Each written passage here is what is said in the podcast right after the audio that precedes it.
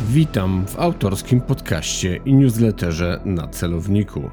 Co najmniej raz w tygodniu usłyszycie Państwo w podcaście, a dwa razy w tygodniu przeczytacie w newsletterze rozważania na temat bezpieczeństwa i jego zagrożeń, ze szczególnym uwzględnieniem terroryzmu oraz służb specjalnych.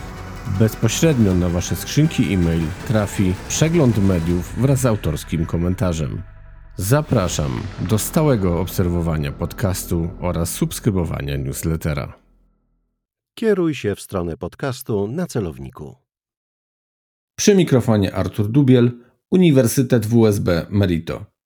Moim Państwa gościem w podcaście na celowniku, nie po raz pierwszy, jest konsul Marcin Krzyżanowski. Witam Panie konsulu, cześć Marcinie. Dzień dobry Panu, cześć Arturze. Miło gościć znowu u Ciebie. Konsul Marcin Krzyżanowski. Były kierownik Wydziału Polityczno-Ekonomicznego i Konsularnego, pełniący obowiązki konsula ambasady RP w Kabulu, obecnie wykładowca i doktorant Uniwersytetu Jagiellońskiego w Krakowie. Konsulu, Marcinie, mam takie pytanie, bo chyba mam taką obserwację. Nie jestem do końca pewny, ale, ale myślę, że mniej lub bardziej skromnie się do tego odniesiesz, bo Niestety mam takie poczucie, że ten obraz Bliskiego Wschodu, który pojawia się w mediach, najpewniej nie tylko i wyłącznie polskich, nie jest do końca chyba tym takim obrazem prawdziwym. Bardziej chyba jest to wszystko takie pokazane, co nam być może się wydaje, albo nie wiem, czego byśmy może oczekiwali. I właśnie takie, takie poczucie gdzieś nam kieruje, znaczy nie wiem, czy kieruje, ale, ale właśnie odczucie tego typu mam, że to, co czytam, to, co słucham, niestety mam dziwne wrażenie, że nie do końca pokrywa się z tą prawdą. Zwłaszcza jeżeli odniosę się też do wywiadów, których udzielasz, które można też przeczytać przecież i gdzieś pewne rzeczy jakby się nie pokrywają. Oczywiście ktoś może powiedzieć, a może panu konsulowi coś się wydaje. Ale z drugiej strony, i do czego za chwilę dojdziemy, przecież podróżujesz w tamte rejony świata. Jaka według Ciebie, tutaj trochę użyjemy cudzysłowu, ale jednak jest prawda o Bliskim Wschodzie, dzisiejszym Bliskim Wschodzie? Ta prawda jest bardzo, e, bardzo złożona, stąd też różne perspektywy spojrzenia na ten bardzo, jakby nie było, bardzo duży kawał świata o bardzo skomplikowanej strukturze politycznej, jakim jest Bliski Wschód. E, no, ja staram się oczywiście zarówno jako komentator, jak i naukowiec dochowywać mm, wierności najwyższym standardom metodologii naukowej, metody naukowej, ale doskonałość nie jest tego świata, w związku z tym ja również mam prawo się pomylić. Pocieszam się tym, że większość z moich przewidywań okazuje się prawdziwa i no, na błędach złapać mnie rzadko, można rzadko, no, ale tak jak mówię, każdy z nas może się mylić. No ja jestem w tej komfortowej sytuacji, że podróżuję dużo po Bliskim Wschodzie, przede wszystkim, że też zarówno w Afganistanie, Iranie, jak i Iraku no, po prostu kawał życia e, mieszkałem, więc mam nieco głębsze, głębsze spojrzenie na sprawy dotyczące w szczególności tych krajów, jak również całego regionu. Oprócz tego znam miejscowe języki, w szczególności jeśli chodzi o Iran i Afganistan, co też daje mi dostęp chociażby do materiałów, i to zarówno prasowych, jak i naukowych, dotyczących regionu. Bardzo często zdarza mi się na przykład e, przedstawiać perspektywę nie tyle Stanów Zjednoczonych, bo to one są głównym takim nośnikiem zarówno medialnych, jak i naukowych informacji, ale perspektywę właśnie bardziej irańską, afgańską, iracką, syryjską i tak dalej, i tak dalej. Moje spojrzenie jest, wydaje mi się, bardziej lokalne. Ja mam takie pytanie, bo teraz po Twojej wypowiedzi coś takiego mi się nasunęło. Wspomniałeś między innymi o tym spojrzeniu amerykańskim. Czy zauważasz coś takiego w najróżniejszych przekazach, komentarzach, opiniach, lietonach, wszelkich innych materiałach, również tych naukowych? Bo najpewniej to ma miejsce, tak? Tutaj w podcaście na celowniku również na ten temat rozmawiamy, między innymi z doktorem Michałem Markiem, przecież zresztą to jest twój kolega z Uniwersytetu Jagiellońskiego. Zgadza się. I rozmawiamy między innymi z nim o operacjach informacyjnych, operacjach psychologicznych. Czy właśnie zauważasz który z aktorów być może na, na, na tej scenie stara się przedstawić obraz, który najmniej tak naprawdę jest zbliżony do prawdziwego. Czy w ogóle jakieś takie obserwacje w tym kierunku masz celowe, czy być może przypadkowe, coś cię zdziwiło, zaskoczyło? Każdy z zaangażowanych aktorów stara się e, przedstawić tą prawdę tak, żeby wy, wybielić siebie, a oczernić przeciwnika.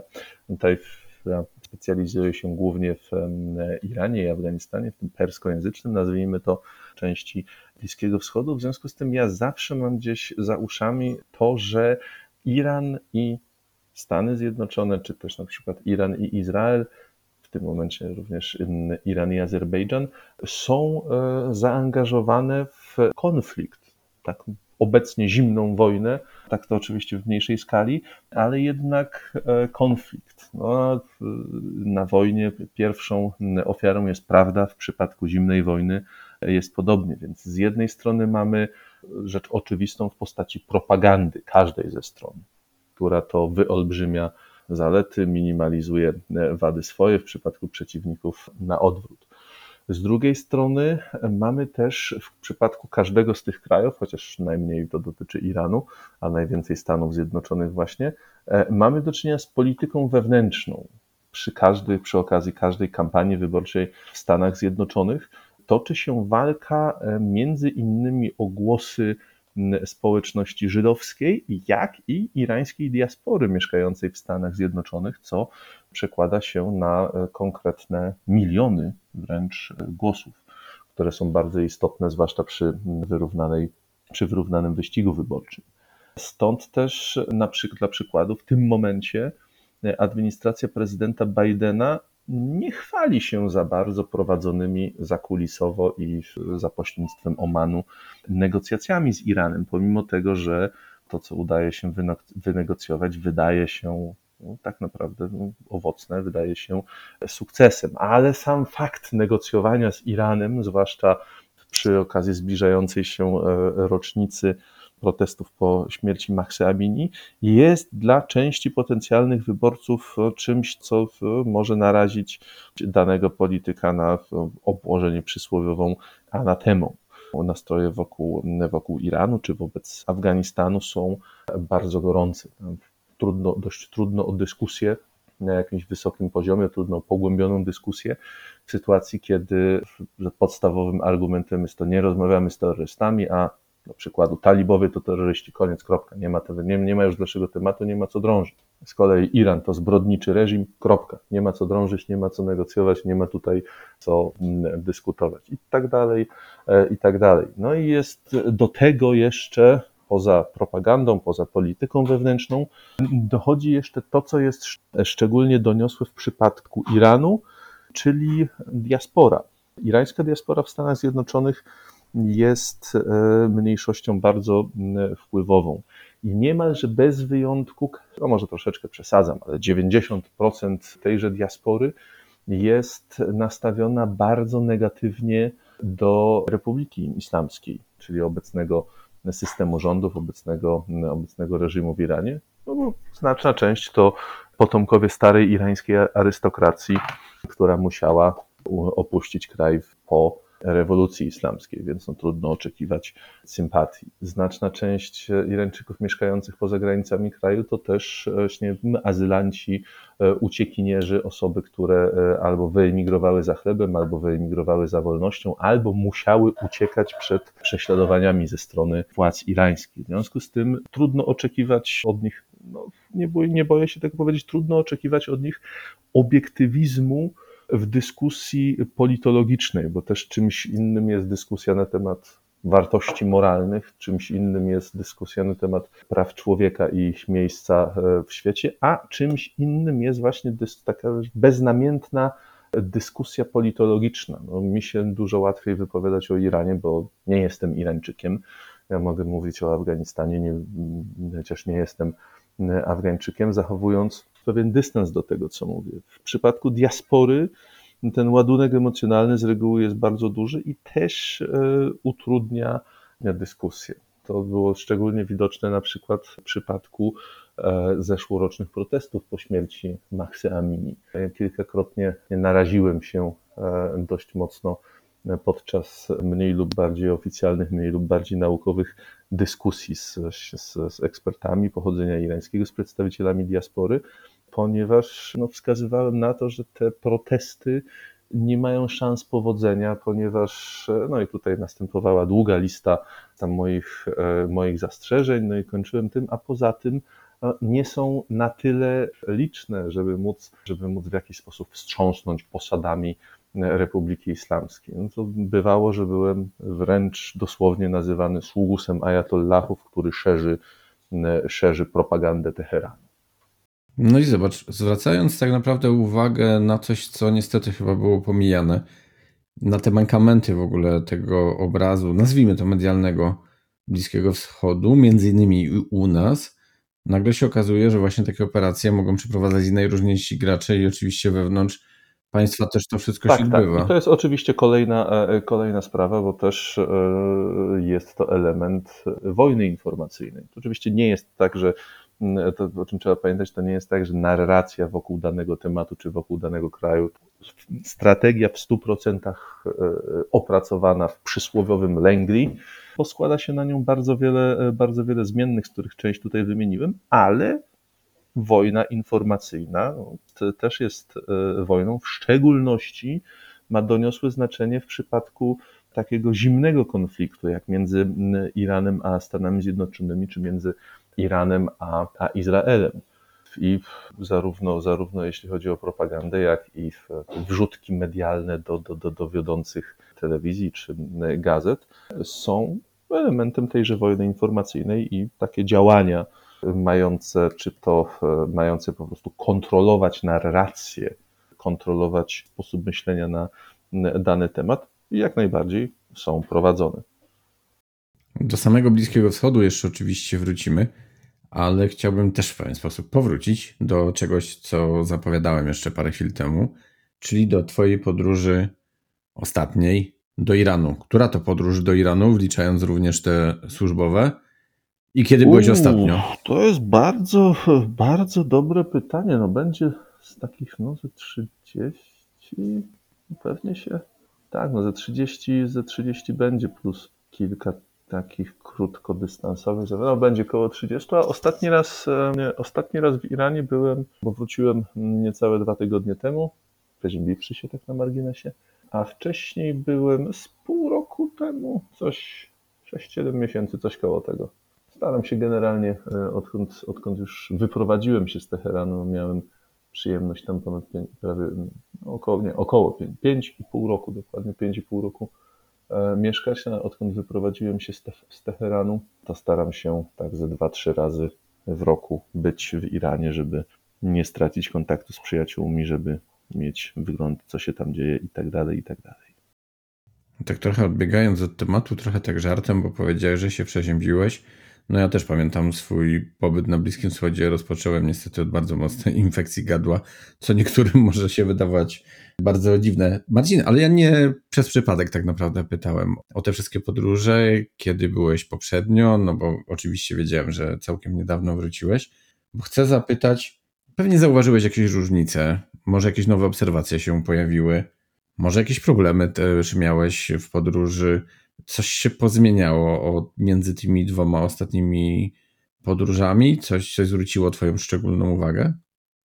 Zmieniło się e, bardzo niewiele. Znaczy, w sensie nie, nie powstały, nie, nie, nie zaszły jakieś nowe, e, nowe procesy społeczne czy polityczne, natomiast te, które już zaznaczyły się jakiś czas temu, e, intensyfikują się. W szczególności to, co mnie nie zaskoczyło, ale zastanowiło, to pogłębiająca się polaryzacja społeczeństwa e, irańskiego. Oczywiście każde społeczeństwo jest w jakiś sposób politycznie atomizowane, podzielone, natomiast w Iranie zaczyna już to przybierać potencjalnie niebezpieczne rozmiary. No, a biorąc pod uwagę to, jak wyglądały ostatnie i przedostatnie protesty, no to trudno, e, trudno się dziwić, co też było pewną ciekawostką, to na przykład to, że pomimo kilkuset osób zabitych w wyniku protestów, kilku tysięcy aresztowanych. No, sytuacja w zakresie hijabu właściwie nie uległa zmianie. Gdybym nie wiedział, zapadł jakąś roczną śpiączkę na czas, na czas protestów po śmierci Maxy Amini, e, i później znowu wrócił do Iranu, to stwierdziłbym, że na pewno nic się nie działo, bo nic się, nic się nie zmieniło. Liczba kobiet, które ignoruje nakaz zasłaniania włosów, nie zmieniła się w porównaniu z tą sprzed protestami. Reakcje władz również. Więc nie zmieniło się e, praktycznie, praktycznie nic. No widzisz, no rozmawialiśmy ostatni raz dobre ponad 30 odcinków temu, dawno. Trochę długo mieliśmy przerwę, chociaż byliśmy umówieni wcześniej na rozmowę.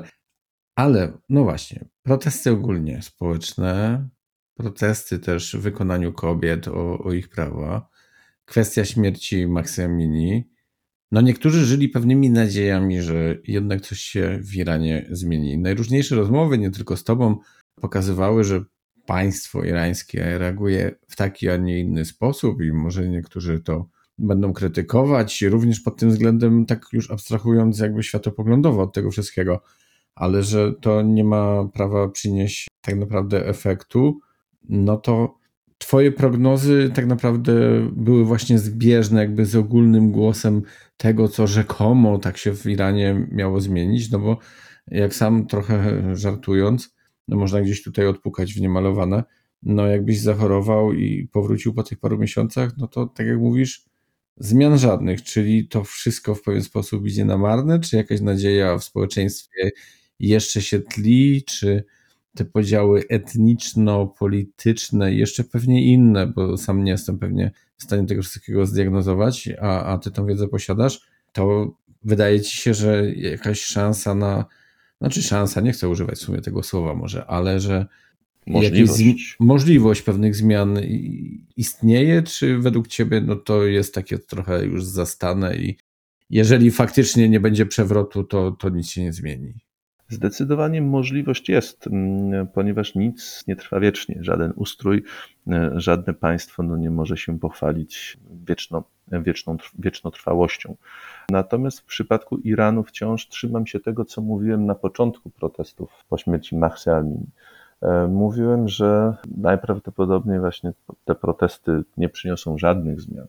Mówiłem, że być może Republika Islamska kiedyś e, faktycznie upadnie w wyniku protestów, ale jeszcze nie teraz. Jeszcze ta masa krytyczna tej frustracji narodu, masa krytyczna tych problemów gospodarczych, społecznych i politycznych jeszcze jest za mała, żeby, żeby wysadzić fundamenty systemu. I na dzień dzisiejszy Islamska Republika Iranu, pomimo okresowych protestów, pozostaje państwem wewnętrznie stabilnym. Stabilnym w tym sensie, że aparat państwowy, że system polityczny wciąż ma na tyle duże poparcie i wciąż jest na tyle sprawny, że najbliższe lata, najbliższe, w najbliższych latach, w dającej się przewidzieć przyszłości, nie dojdzie do jakichś e, większych zmian. No oczywiście otwarta pozostaje możliwość e, perturbacji przy okazji zmiany na stanowisku najwyższego przywódcy. Trzeba pamiętać, że Iran jest państwem autorytarnym, rządzonym wbrew pozorom nie przez prezydenta, a który jest tak naprawdę tylko szefem egzekutywy, takim premierem właściwie, bardziej niż, niż, niż, niż prezydentem sensu stricto, a e, głównym rozgrywającym, głównym szefem wszystkich szefów jest Ayatollah Khamenei, czyli noszący tytuł najwyższego przywódcy rewolucji islamskiej, noszący tytuł przewodnika kraju i tak dalej, i tak dalej. No i to już jest wiekowy człowiek, władzę swoją bardzo szeroką, każdy rahbar, właściwie dwóch do tej pory było, drugi pełni obecnie swoją funkcję, e, pełni dożywotnio. No i pewne perturbacje polityczne i społeczne, protesty nawet, E, mogą wybuchnąć przy okazji zmiany warty. Ale to też prawdopodobieństwo tego oceniam jako no, raczej mniejsze niż, niż, niż, niż większe. A poza tym będzie business as usual. Chyba trochę smutny wniosek, ale tak naprawdę chciałbym, żebyśmy do wniosków dopiero doszli, bo wracamy do rozważań trochę szerszych niż sam Iran. No, wypowiadałeś się ostatnio między innymi na temat Syrii, wypowiadałeś się oczywiście, rzekłbym, że tradycyjnie na temat Iranu. Te dwa, nazwijmy to podmioty, tak naprawdę będą swego rodzaju kluczem do pewnej zmiany na Bliskim Wschodzie. Nawet nie, nie staram się jakby tutaj diagnozować, w którym kierunku, ale do pewnej zmiany, która najpewniej w jakiś sposób nastąpi, tak? Bo, bo, bo myślę, że zwłaszcza w tamtym rejonie świata, no nie jest do końca jakby, brzydko może to zabrzmi, ale jakaś taka stagnacja, nie wiem, lubiana, nie, nie szukam dobrego słowa i też nie, nie potrafię znaleźć. Te dwa państwa, czy gdzieś jeszcze ta kwestia Iraku jednak się pojawia, być może Izraela i co ja chyba często podkreślam, omawiając ten Bliski Wschód, nowych, niekoniecznie oczywistych układów, i tu uwaga, w szeroko rozumowanym czy rozumianym Bliskim Wschodzie. Tak, to jest bardzo, to jest bardzo ciekawe pytanie, bo w, zwłaszcza w przypadku Syrii i Iraku, patrząc na sytuację z takiej wysokiej perspektywy, no to zasadniczo nie zmienia się od blisko dekady, od, od, powiedzmy, od pokonania ISIS, zasadniczo nie zmienia się. Syria pozostaje turbulentna, niespokojna, ale obszary opanowane przez dane frakcje same w sobie są stabilne. W Iraku permanentny kryzys polityczny, e, do tego pogłębiony kryzysem gospodarczym. E, oczywiście do tego tak zwany problem kurdyjski, Turcja na północy, Iran na, Iran na wschodzie, no i zasadniczo no, nic się nie zmienia, z tym, że pod pokrywką każdego z tych garnków kotłuje się coraz mocniej, że pozwolę sobie użyć takiej metafory. No, z jednej strony mamy rosnące napięcie syryjsko-amerykańskie. Amerykanie próbują zamknąć granicę Syrii, odciąć ją od Iraku, tak żeby Teheran nie miał tego lądowego połączenia z Morzem Śródziemnym, a ściślej mówiąc z Libanem, a jeszcze ściślej mówiąc z Hezbollahem. Do tego dochodzą bardzo poważne niesnaski, znaczy no niesnaski to może za dużo, za mało powiedziane, pomiędzy regionalnym rządem Kurdystanu a Teheranem. Regionalny rząd Kurdystanu, czyli administracja regionu autonomicznego Kurdystanu położonego w północnym Iraku. Mianowicie na podstawie umowy, kompromisu zawartego między Erbilem, stolicą tegoż regionu, a Teheranem, do 19 września rząd, rząd autonomii kurdyjskiej miał zlikwidować obozy terrorystów kurdyjskich, e, jakich nazywa Teheran, walczących z Republiką Islamską. Iran zapowiedział, zapowiedział, że jeśli rząd Kurdystanu nie wywiąże się z tej umowy, jeśli nie zlikwiduje tych baz, no to Iran przeprowadzi operację i sam je zlikwiduje. No, mamy dzisiaj 14 września i w tym momencie, tak jak, tak jak rozmawiamy, no nie chciałbym oczywiście, żeby to zbyt dramatycznie, czy też melodramatycznie zabrzmiało, ale tak jak rozmawiamy, to w tej chwili czołgi irańskie jadą na granicę z kurdyjską autonomią i tam Irańczycy gromadzą coraz większe siły, żeby, żeby z jednej strony wywrzeć presję na Erbil i oczywiście też, też, też Bagdad, e, no i też, żeby być gotowymi do, no i właśnie tutaj rodzi się pytanie, do czego?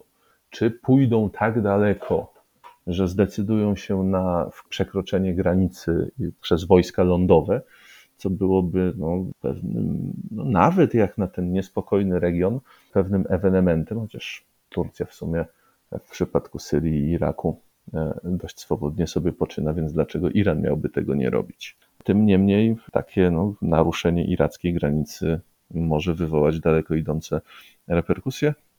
I pytanie tylko, czy do niego dojdzie, czy też Iran zadowoli się, zadowoli się bombardowaniem baz domniemanych terrorystów, czy też e, pójdzie, e, pójdzie na całość. Z zainteresowaniem i pewnym niepokojem obserwuję tutaj rozwój sytuacji właśnie z, z jednej strony na tym pograniczu Kurdystanu i irackiego i Iranu, e, z drugiej strony na granicy syryjskiej. No i nie można zapominać oczywiście o, o sytuacji na północnej granicy Iranu, czyli coraz większych niesnaskach na linii Iran-Azerbejdżan. Azerbejdżan e, stara się wykorzystać jak najbardziej, jak naj, w jak największym stopniu wykorzystać obecnie no, miażdżącą tak naprawdę przewagę nad Armenią i zagarnąć tyle spornych terytoriów, ile się, ile się da, oraz przebić się przez armeńskie terytorium do swojej mm, eksklawy w Nachiczewaniu. Co z kolei jest e, nie w smak Teheranowi. Iran zapowiedział, powiedział, że nie dopuści do tego, żeby jakiekolwiek państwo przerwało bezpośrednie połączenie lądowe między Iranem a e, Erywaniem, czyli armeńską stolicą. No i tutaj nie, to nie była zaawalowana groźba, tylko bardzo jasna e, deklaracja. Za tą deklaracją jeszcze w zeszłym roku poszła dyslokacja mhm. jednostek gwardii armii, przeprowadzona po raz pierwszy e, od wielu lat manewry na samym obszarze przygranicznym wraz z bardzo demonstracyjnie przeprowadzonym, przeprowadzonymi ćwiczeniami forsowania, forsowania rzeki.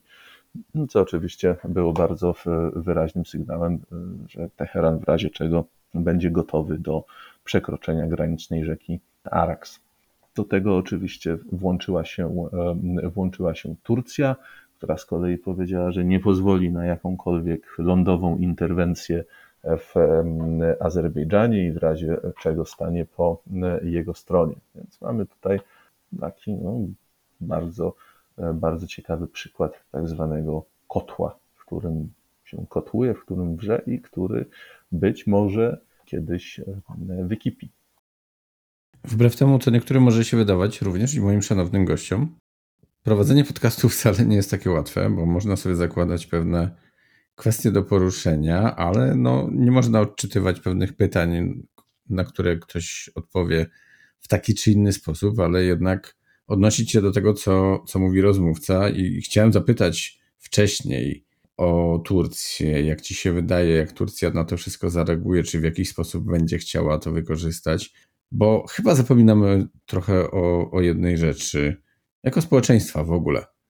Wydaje się nam, Europejczykom, że Bliski Wschód, wbrew swojej nazwie, to gdzieś w ogóle daleko.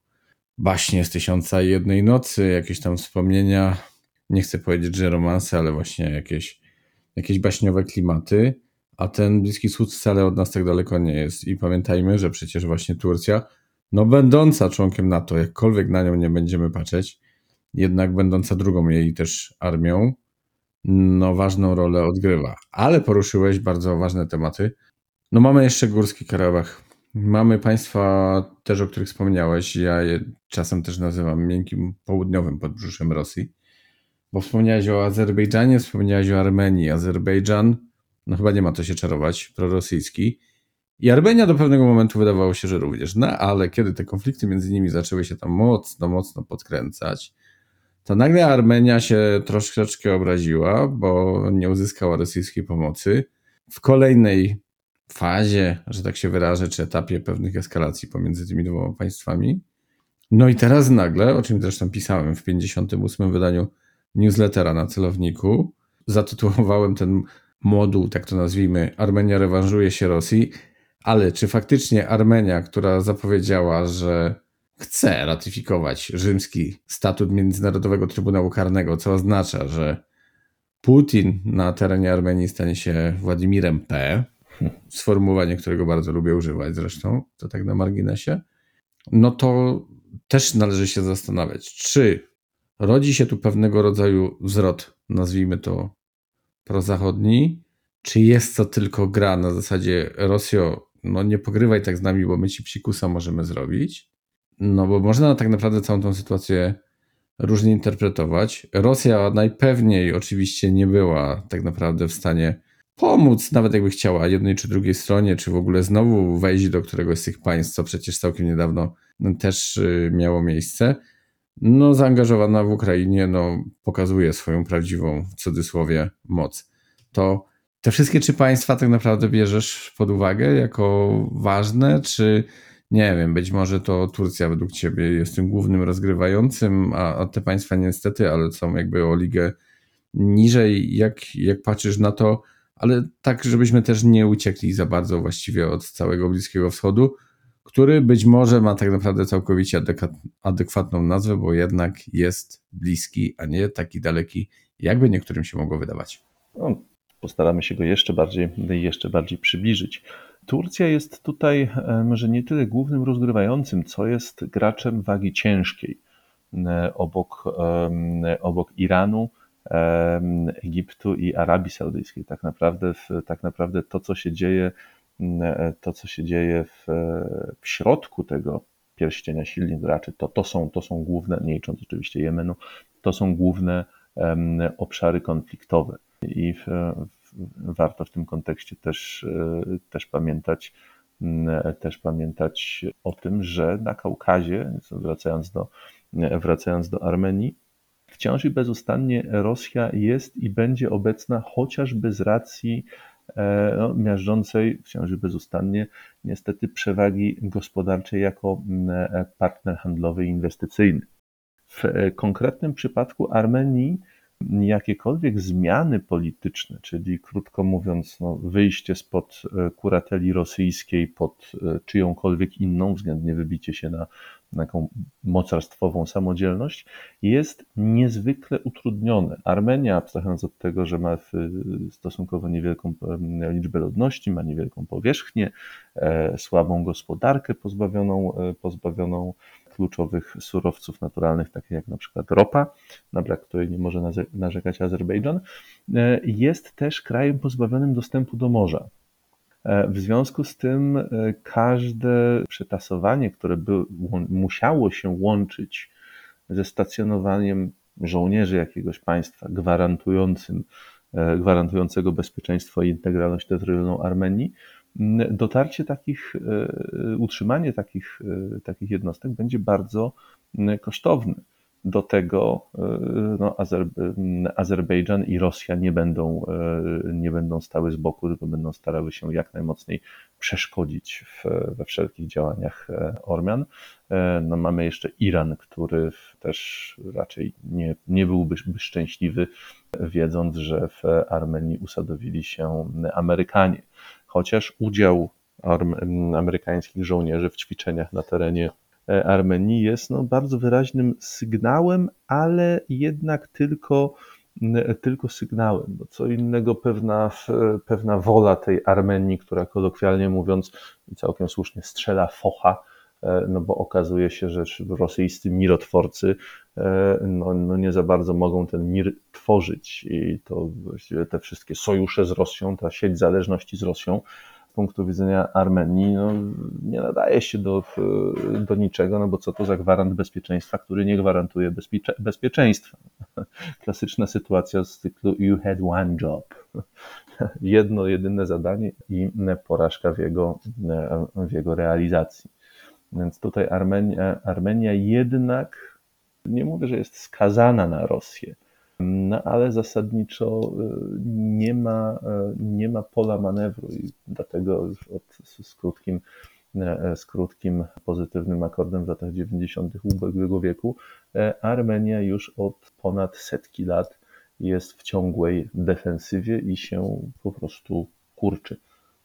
W którą stronę w takim razie, panie konsulu, patrzeć? Liban, który trochę gdzieś nam tak marginesem, brzydko mówiąc, przeleciał. Kwestia kurdyjska, czy jednak ta, nazwijmy to brzydko, klasyka, od której wyszliśmy, Syria, Iran, jak y, ty w pewien sposób prognozujesz przyszłość, to co się będzie działo? I kto być może właśnie te, również poprzez te nieoczywiste układy, nowe, być może będzie odgrywał większą rolę? I co według ciebie może się pozmieniać, w którą stronę to wszystko może pójść i jak powinniśmy właśnie ten Bliski Wschód w ogóle widzieć? Powinniśmy go widzieć jako bardzo skomplikowaną mozaikę wzajemnych powiązań i często sprzecznych, sprzecznych interesów.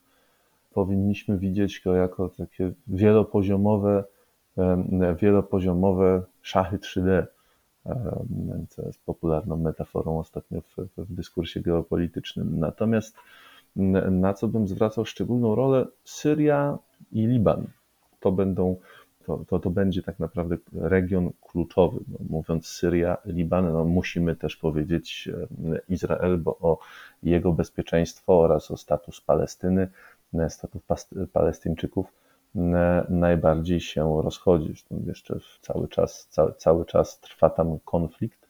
Zresztą nie dalej jak kilka godzin temu Izrael przeprowadził nalot na terytorium Syrii, niszcząc domniemany magazyn broni e, dla Hezbollahu. E, mamy w Libanie e, coś, co izraelski, izraelski wywiad określił jako zbudowany mniej niż 120 km od granicy Izraela lotnisko, z którego, jak uważają, jak uważają Izraelczycy, Iran rękoma Hezbollahu będzie dokonywał, dokonywał ataków na terytorium Izraela. To będzie też bardzo istotny, bardzo istotny punkt w e, kampanii w wyborach prezydenckich w Stanach Zjednoczonych. No i też warto tutaj mieć przy okazji na uwadze to, że e, w Izraelu też e, za nie tak długi czas dojdzie, dojdzie do wyborów i ten z kolei wątek bezpieczeństwa w węższym tego słowa znaczeniu i e, wątek Iranu w, w szerszym kontekście bezpieczeństwa będzie jednym z kluczowych punktów, z kluczowych, kluczowych takich tematów kampanii wyborczej. I to niekoniecznie jest dobre, ponieważ w kampaniach, w ostatnich kampaniach wyborczych i w Ameryce, i w, i w Izraelu można było zaobserwować taki pojedynek na radykalizm. Nie przedstawiano za bardzo jakichś możliwości kompromisu, negocjacji z e, celem rozwiązania konfliktu względnie zapewnienia bezpieczeństwa Izraelowi. Robił się taki, no, w cudzysłowie, wyścig e, zbrojeń politycznych. Kto zaproponuje bardziej radykalny radykalny sposób na rozwiązanie e, problemu Hezbollahu i, i, i, i Iranu. No i to może prowadzić do eskalacji, eskalacji konfliktu. To muszę tak zapytać, bo mam pewnego rodzaju dysonans. Z jednej strony spodziewamy się pewnych zmian, a mam wrażenie, że jesteśmy na takiej trochę, no co zresztą bardzo często ma miejsce, właśnie sinusoidzie historii, bo wracasz de facto do starych, ja już nie chcę powiedzieć par, bo oczywiście pewne państwa w pary się układają, ale układ zawsze jest trochę większy. Pojawia się ta Syria z Libanem i wiemy dokładnie tak naprawdę, kto kogo bardziej uciskał, nie chcąc stawać oczywiście po żadnych ze stron, ale jednak pojawia się Izrael z Palestyną. No, że tak brzydko powiem, to wszystko już było właściwie cały czas jest tak naprawdę, w, z, wyjątkiem, z wyjątkiem e, tego promyka nadziei, jakim swego czasu były porozumienia, porozumienia z Oslo, e, no to ten proces pokojowy, palestyński proces pokojowy nie ruszył z miejsca, a w, w wyniki, ostatnich, e, wyniki ostatnich wyborów Izraelu no, sprawiły, że sytuacja jeszcze się, jeszcze bardziej się zaostrzyła. Sprawa palestyńska też nie jest niczym nowym, bo przecież no, można powiedzieć, konflikt toczy się od, od lat 40. E, ubiegłego wieku, więc jeszcze trochę i będziemy mieli e, stulecie. Konflikt e, między Irakiem, przepraszam, Iranem a Stanami Zjednoczonymi no, też datujemy od rewolucji. Cały czas, cały czas trwa. Mieliśmy też mały promyk nadziei w postaci porozumienia nuklearnego, które jednak z powodów stricte politycznych, z powodu potrzeb, wewnętrznych potrzeb amerykańskiej polityki zostało przez mm, Donalda Trumpa zerwane. Mieliśmy e, kilka mm, lat pokoju e, między Armenią a Azerbejdżanem, ale trudno było to nazwać zakończeniem konfliktu, raczej tylko przerwą w nim wątek kurdyjski, w, zwłaszcza w kontekście tureckim, to też jest sprawa, która, której historię e, można, liczy, można, można liczyć już, e, już w dekadach. No, pewną nowością, pewną nowością w e, ostatnich latach było państwo islamskie, które było takim no, czymś, czymś nowym, no ale zostało pokonane, no i zostało zduszone do takiej po prostu terrorystycznej organizacji dżihadystycznej, jakich w regionie jest, jest bez liku. Zasadniczo cały czas mamy do czynienia z e, nowymi odsłonami, nowymi etapami e, tych samych konfliktów, z których żaden nie został e, zakończony. Wiem, że to będzie trudne zadanie na sam koniec, no ale jakieś podsumowanie musimy zrobić. Nie, nie oczekuję może trzech zdań, może bardziej trzech akapitów, niekoniecznie bardzo mocno rozbudowanych, ale jakbyś to wszystko miał podsumować, Twoja wizja, Twoja prognoza dla tego Bliskiego Wschodu? Tak krótko względnie. No to tak krótko. Intensyfikacja e, konfliktów i utrzymanie się, utrzymanie się dotychczasowych status quo Stany Zjednoczone nie opuszczą Bliskiego Wschodu. Jego miejsca, ich miejsca nie zajmą, e, nie zajmą Chiny, których zresztą pozycja bliskim, na Bliskim Wschodzie jest mocno e, przerysowana. Nie dojdzie do porozumienia między Izraelem a, a Palestyńczykami.